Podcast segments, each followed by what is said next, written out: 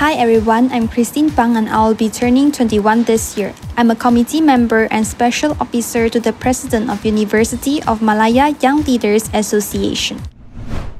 Chinese New Year is a celebration full of festive cheers, good food, and not forgetting the many ang paos in which married folks give to the unmarried ones.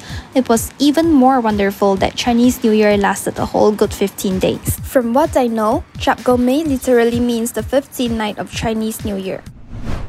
Up to date, what I can see is that Chinese New Year is still celebrated among Chinese teenagers. A great way that would be effective to encourage the younger generations to be more aware of the importance of the Chinese tradition is that families play vital roles in making sure that each Chinese tradition is preserved and kept alive.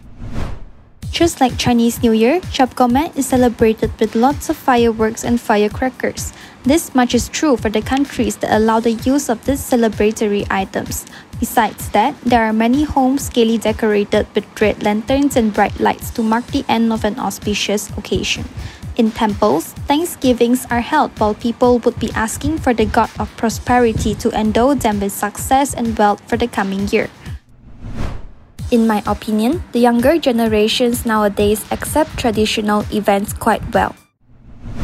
A few of the goals I have set for myself over the next five years include doing my PhD while working in my specialized firm, which is microbiology. I'm excited about the opportunities this job would provide me as I believe it will support my long term career goals and allow me to grow within the company and give back by utilizing the skills I'll gain. Lastly, please follow me on Instagram at Christine underscore Pang underscore. Thank you.